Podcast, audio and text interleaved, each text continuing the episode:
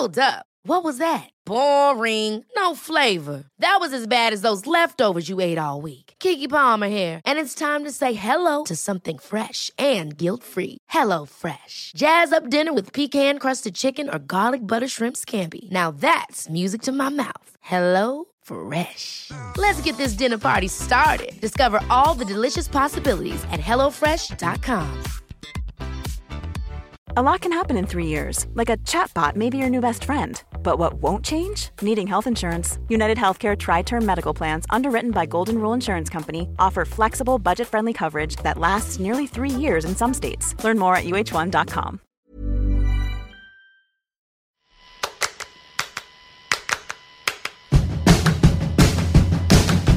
Welcome to Unscrewed, the show that knows that real liberation includes sexual liberation. I am your host, Jaclyn Friedman, and this week I want to talk about something we just don't talk about that much. A few weeks ago now, there was a major abortion rights case before the Supreme Court, the first one in decades.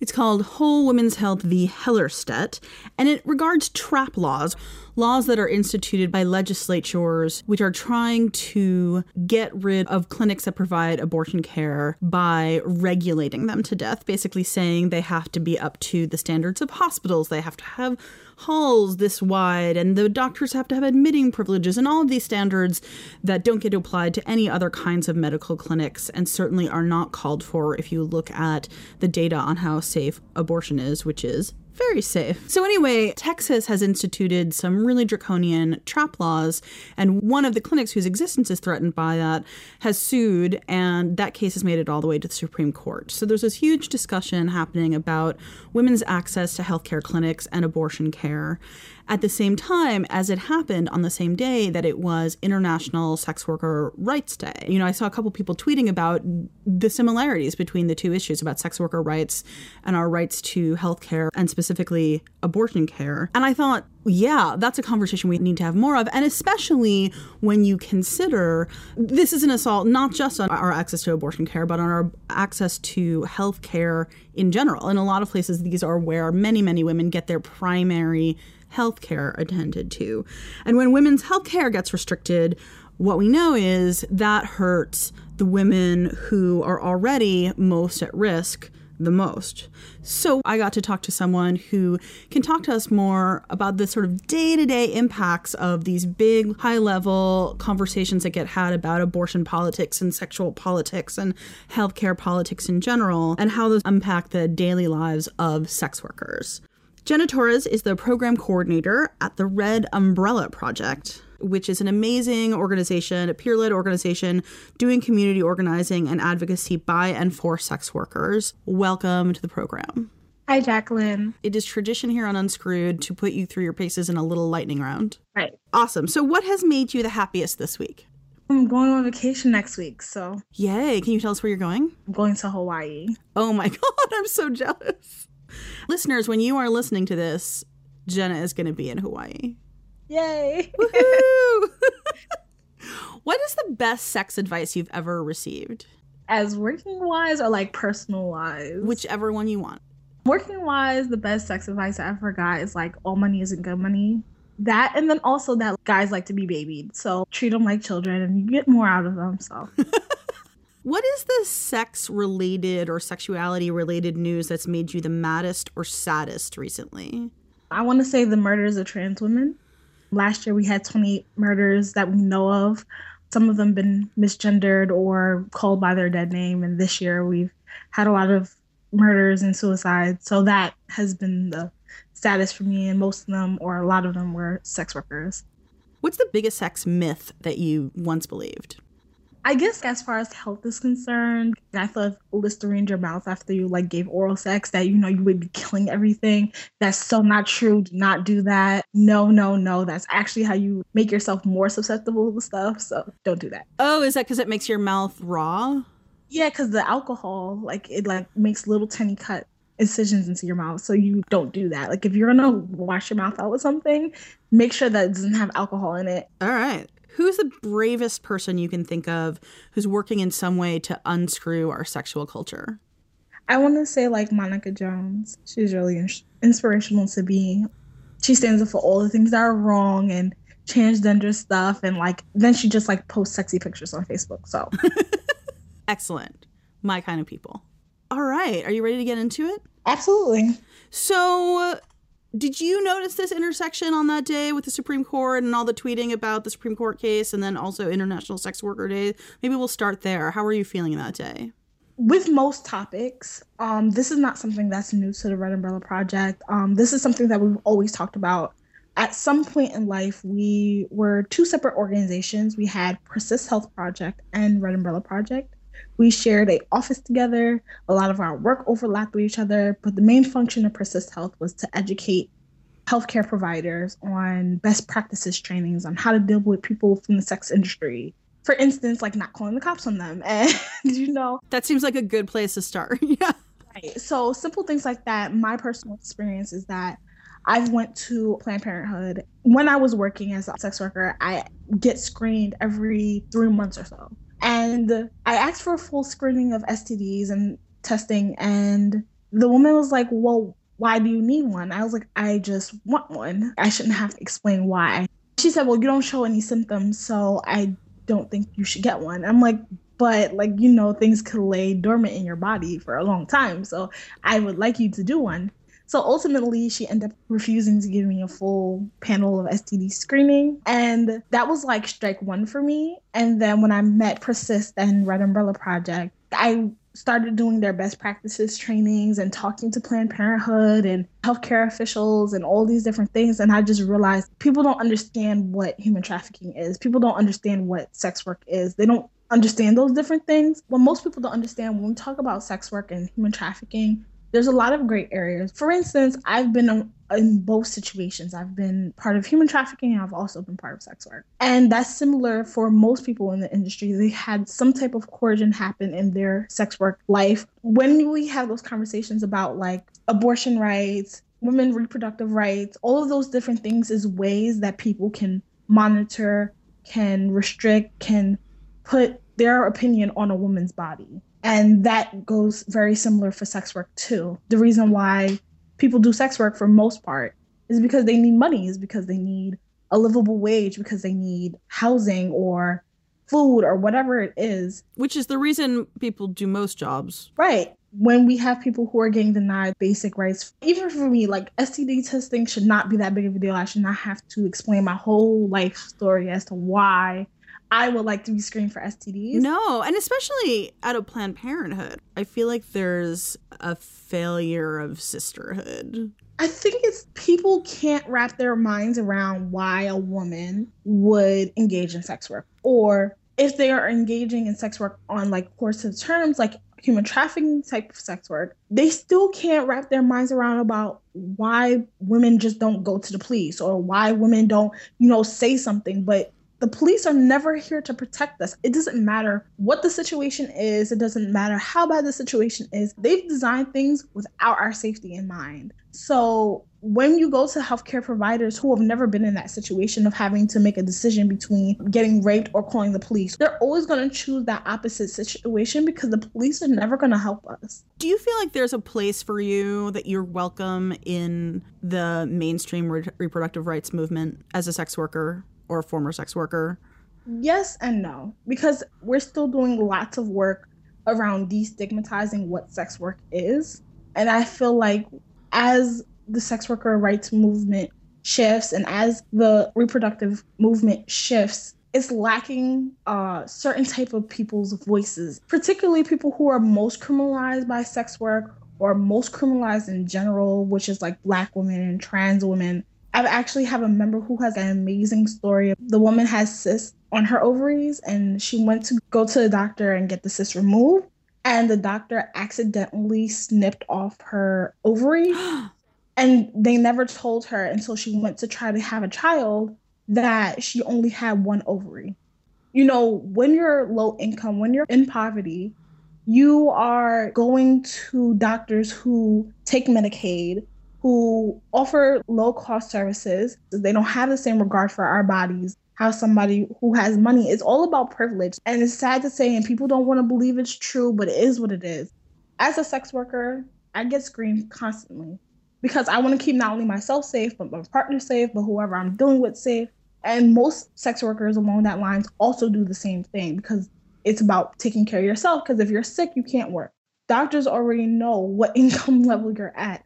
They have less regard for those who are not in a position to like sue them. I know that you said that you're doing work training medical providers. Have places like Planned Parenthood, have they been taking steps to improve? Do you see a path to a better way?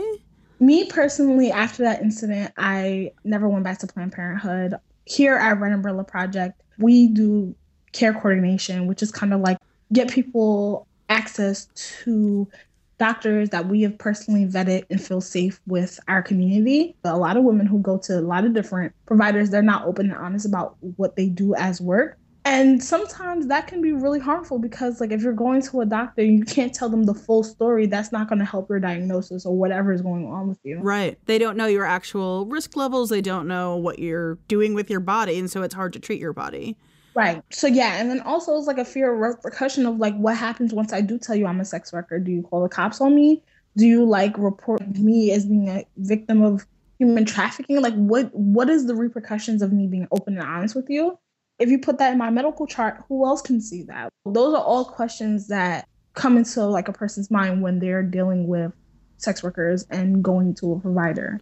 And so how do you vet the doctors that you do trust at Red Umbrella Project? So most times, from my understanding, is that most people tell us what good experiences they've had. Sometimes we have the pleasure of meeting them um, in a different setting and then just talking to them about like the different things that we do and what are their policies and like how do you feel about X, Y, and Z and letting them know this is what it is and we expect this amount of service. And most of them are really willing to help. They're really willing to like be educated. Some of them even go to the extent of having a training for their entire office or whoever, because it's really important. And those who really care about women's health, who really care about our bodies and us being healthy, happy, and safe, they're willing to do the trainings. They're willing to listen to what sex workers have to say and how we should be treated because it is different. It's different level of risk that you take when you constantly subject yourself to different people. Tell me maybe a little more specifically what makes a good provider and a good provider experience. Like when you go to a doctor or a medical provider who's great or who's trained up, who you trust, what makes the difference? What's it like and how is that different from someone that you wouldn't want to go to? Body language, the way like if I said like I had sex with 20 people, not with the cringe of your inside showing on your outside. The way you ask questions, the way you assume things, all these different things play into how comfortable somebody initially feels with sitting down with you. That from the moment I walk into a doctor's office, because they first initially do an intake about like how old are you and have you had these health issues or whatever the case may be you know that that's the first contact you have and if i don't feel comfortable with you in the in the first basics of conversation, you think I'm going to tell you that I've had sex with 20 people? Do you think I'm going to tell you that I'm a sex worker? Absolutely not.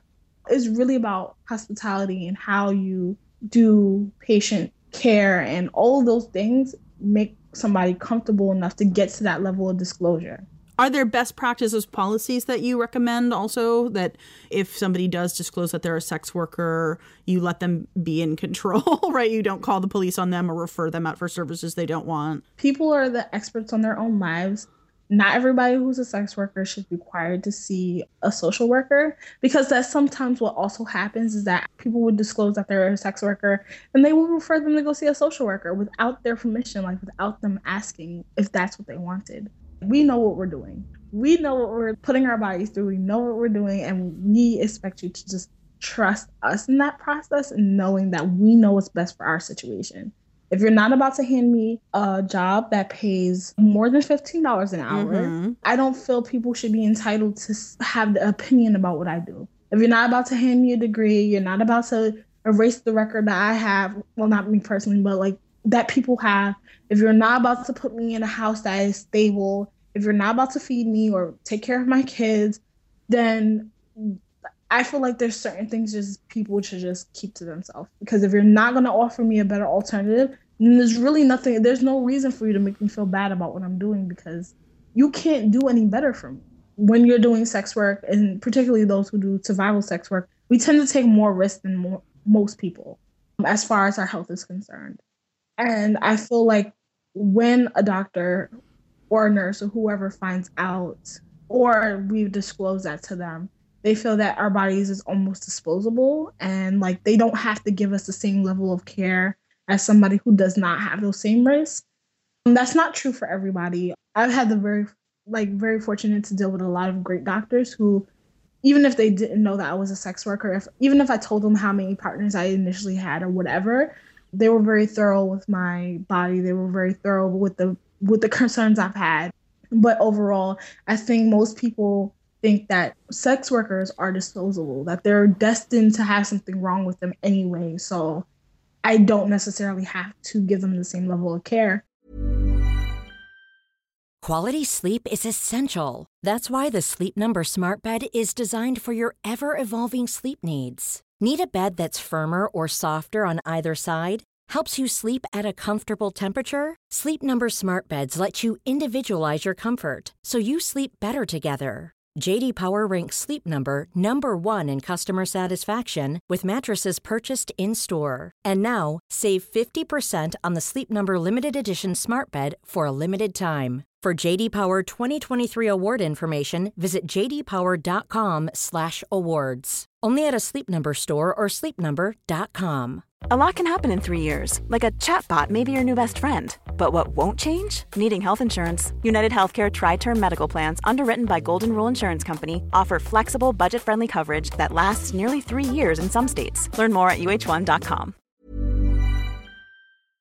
Well, and I think there's also this strategy that's been used for a long time by the mainstream abortion rights movement, which is to make it as little about sex as possible, right? To sort of make it be like, this is our body and our choice about having a baby, but trying to divorce it from like women should actually feel free to have sex for whatever reasons that they actually right. Want to. You know, that tells a lot of us up the river, not only sex workers, but I think sex workers are more vulnerable to that respectability politics where we try not to talk about the, the connection between abortion and sex or birth control or STD prevention access and sex. you know, we try to divorce it and make it seem all sort of clean and respectable. I think it really makes folks who are already vulnerable more vulnerable. Right. And then and the thing like I speak to college students all the time. This like literally when I mention the word sex, people cringe on the inside and I just don't understand like when we talk about sex and like selling things and advertising things and making an item popular or a person popular or whatever it is, that's fine. We can put half naked girls on stage, and as long as they have a mic and their titties are out or whatever the case may be, it's fine. But as soon as we talk about the end result of what sex actually leads to sometimes, whether it be not wanting the baby or having STDs or whatever the case may be, there's a frozen moment that happens. And that that has even happened with some of the stuff that we've worked on in the past, like access to condoms. Well, if it's consumable by men, right? Like if men feel like it's for them and about them, then it's fine. But if it's about women's ability to make their own sexual choices without men interfering, that becomes a different conversation. But isn't that how America was formed? Everything was designed without our presence in mind. What we're supposed to do, we're supposed to be home. We're supposed to make kids. We're supposed to wash the house, clean the house, make sure that his dinner is ready. We're supposed to do all of these and literally revolve around a man's life. And now we're coming into a, a era where that is no longer true. We're having women who are entrepreneurs, people who are like working in construction. We're in a different way that life functions. We have computers and access to information and research and all these things that were not present when America was first created. But I think that scares the shit out of a lot of people. And I think that's why the organizations that are trying to play politics on the mainstream level are constantly trying to reassure and act like what we're asking for, what we're demanding is not so scary, when in fact, actually, maybe you should be a little scared. Maybe this is actually pretty radical and you have less power now, and maybe you should feel uncomfortable. like, yeah, even though we're in 2016, there's some people who legitimately think that women should not work. People should stay home. It's funny because I'm not only a program coordinator for Red Umbrella Project, but I've also did Mary Kay. Oh, really? Her story is amazing. Everybody told her that she could not do this. Like this would never work. Mary Kay would never work. Her husband died before she was able to launch her company. Her accountant told her that her best option was to like liquidate everything and get back some of your money. And you would never be able to run this without your husband. You would never be able to do anything without a man giving you guidance she founded a whole organization. This company is so big and it's amazing and it influences women to do whatever whatever enriches their life. It just shows that people are intimidated about how powerful women can be and have always been. And truth be told, there's most times that people are threatened by the idea of sex workers. There are people who are threatened by the fact that we use our body as a way to make money, and that is unrestricted by how a man thinks. I mean, I think a lot of women, a lot of feminists even are uncomfortable about that. Yeah, definitely. They're they're uncomfortable with the idea that like, you know, a woman's body should be sacred and it should be something that is covered up and mystified and if you want sex to be sacred that's cool you should make sex sacred for yourself that that's not a one size fits all solution also when we have members agreements here at red umbrella project and one of my favorite ones is usually it's pertaining to food but my favorite one is don't yuck my yum. Not only do i like tend to eat weird things so don't yuck my yum but also it means whatever is good for me whatever i like just be happy i like it. Like let's be happy that we're together in the same room sharing spaces and not concerned about whatever it is that I enjoy in life. Right. If you're not hurting anyone, why is it somebody else's business what you enjoy? Right. Can I ask you what kind of weird foods you like? I think it was a pregnancy thing and it just like stuck with me. It's sour cream, bananas, and strawberry and like sugar. That sounds amazing actually. That's not weird.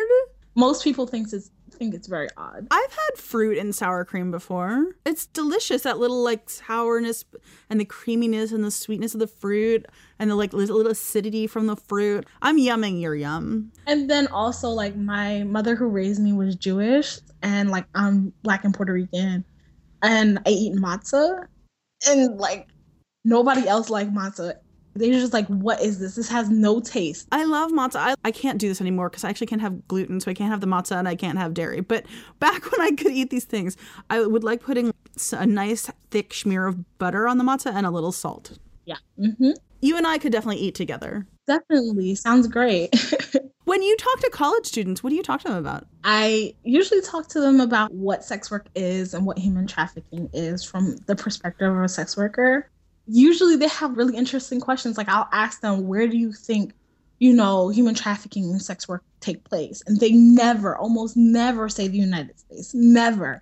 They say China, they say India, they say in dungeons somewhere in like West Africa. They say all different things, but rarely do I get somebody who says United States. I feel like some of the decisions that people make around sex work, around women's health, is because they just don't know. Like they're just not informed enough. If that's one of the great marketing skills I've learned while doing Mary Kay and various other things, is that most times people say no because they don't have enough information. I think that's very true within bills. I think that's very true within laws. I feel like a lot of those things, people will not pass it because they just don't know enough.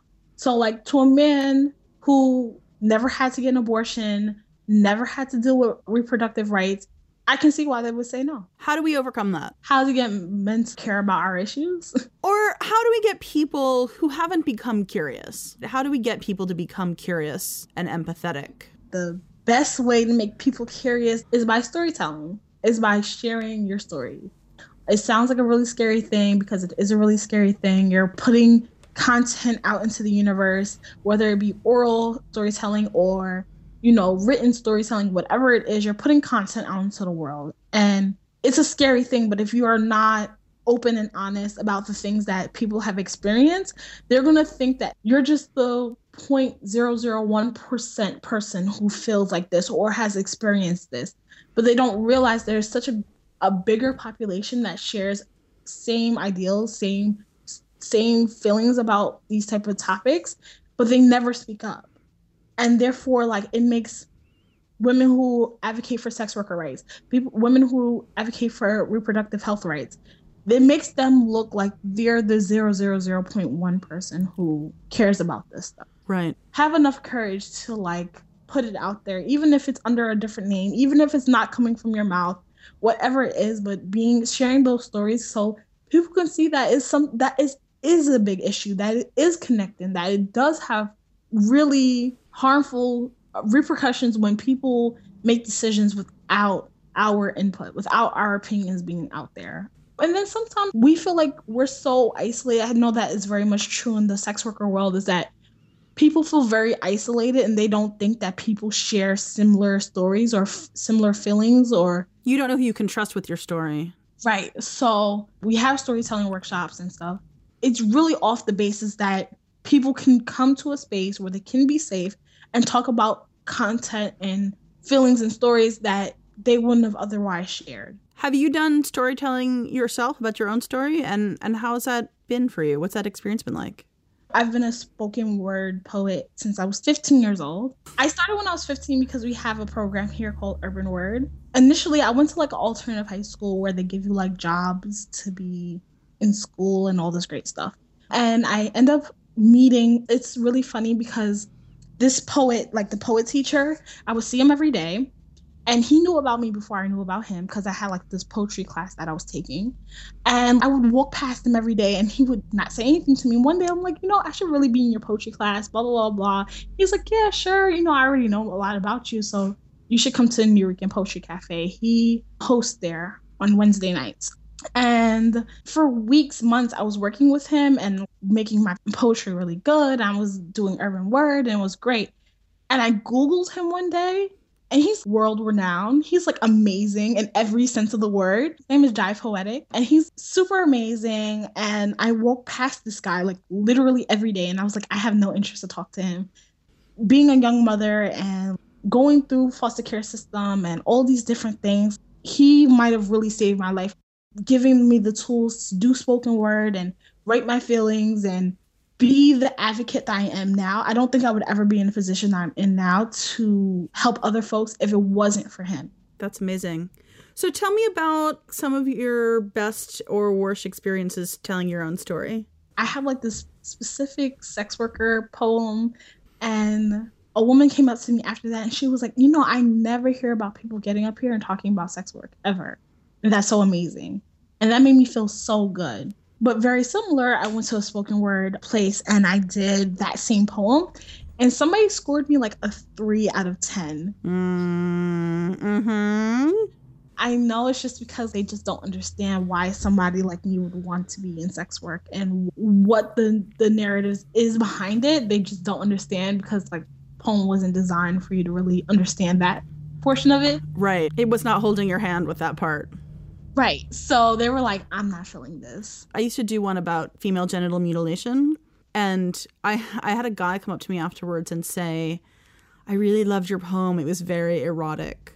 No. Because no. it says the, the word clitoris in it, I guess. I don't know. It was really, yeah. It's so funny because when we have a documentary that is called The Red Umbrella Diaries. So the film is amazing. And then they also have like a Q&A thing afterwards one of the guys were like, "This wasn't sexy at all," and it's like, "Yes, that was the entire oh point. Yes. Good job." See, sometimes you change people by making them uncomfortable. Yeah, so that's what I think that needs to happen within every movement. Like, there needs to be a level of discomfort because truth is like as a society as a group of people we become desensitized to certain things when we're constantly flooded with it most of my community is desensitized by violence. They think police brutality is something that is normal and to expect. That's the same thing in the sex worker world. We've become desensitized to violence because we think men are supposed to treat us like that. Men are supposed to put their hands on us. Cops are supposed to be rough with us, and that's not true.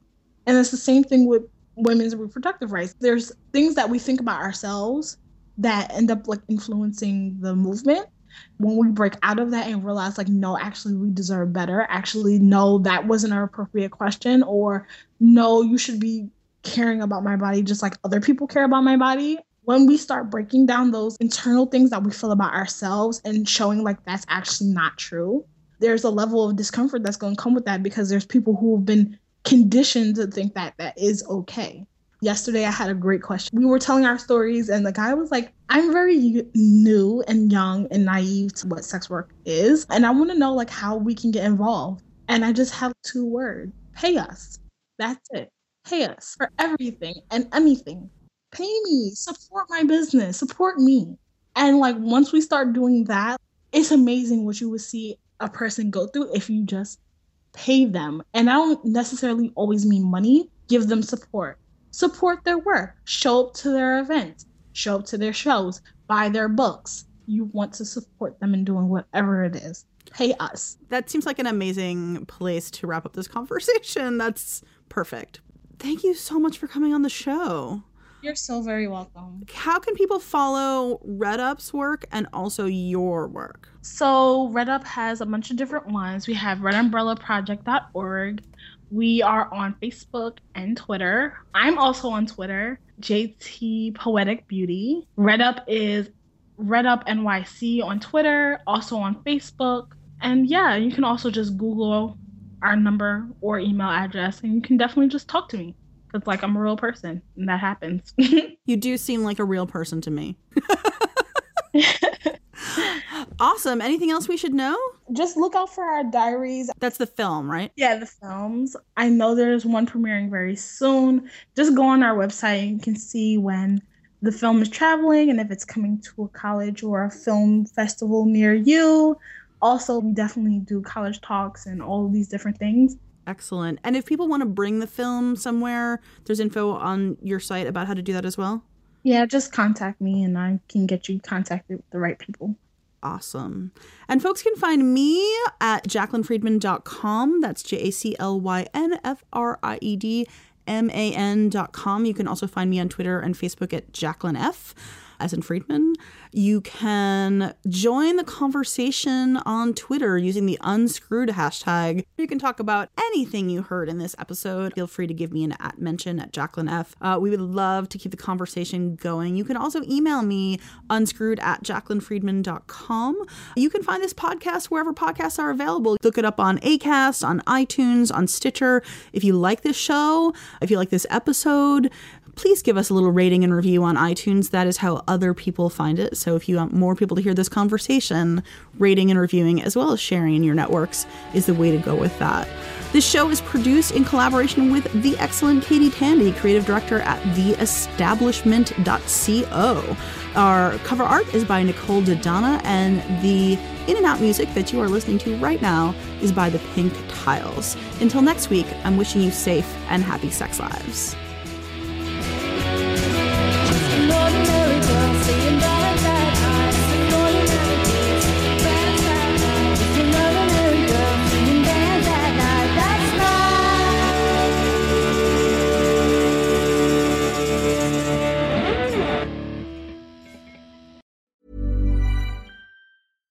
Catch yourself eating the same flavorless dinner three days in a row? Dreaming of something better? Well, HelloFresh is your guilt-free dream come true, baby. It's me, Keke Palmer. Let's wake up those taste buds with hot, juicy pecan crusted chicken or garlic butter shrimp scampi. Mm. Hello Fresh. Stop dreaming of all the delicious possibilities and dig in at HelloFresh.com. Let's get this dinner party started. Would you like to look five years younger? In a clinical study, people that had volume added with Juvederm Voluma XC in the cheeks perceived themselves as looking five years younger at six months after treatment. Look younger, feel like you. Add volume for lift and contour in the cheeks with Juvederm Voluma XC. Reverse signs of aging by adding volume to smooth laugh lines with Juvederm Vollure XC. For important safety information and to find a licensed specialist, visit juvederm.com. That's J U V E D E R M.com. Not for people with severe allergic reactions, allergies to lidocaine, or the proteins used in Juvederm. Common side effects include injection site redness, swelling, pain, tenderness, firmness, lumps, bumps, bruising, discoloration, or itching. There's a risk of unintentional injection into a blood vessel, which can cause vision abnormalities, blindness, stroke, temporary scabs, or scarring. Talk to a licensed specialist to find out if it's right for you.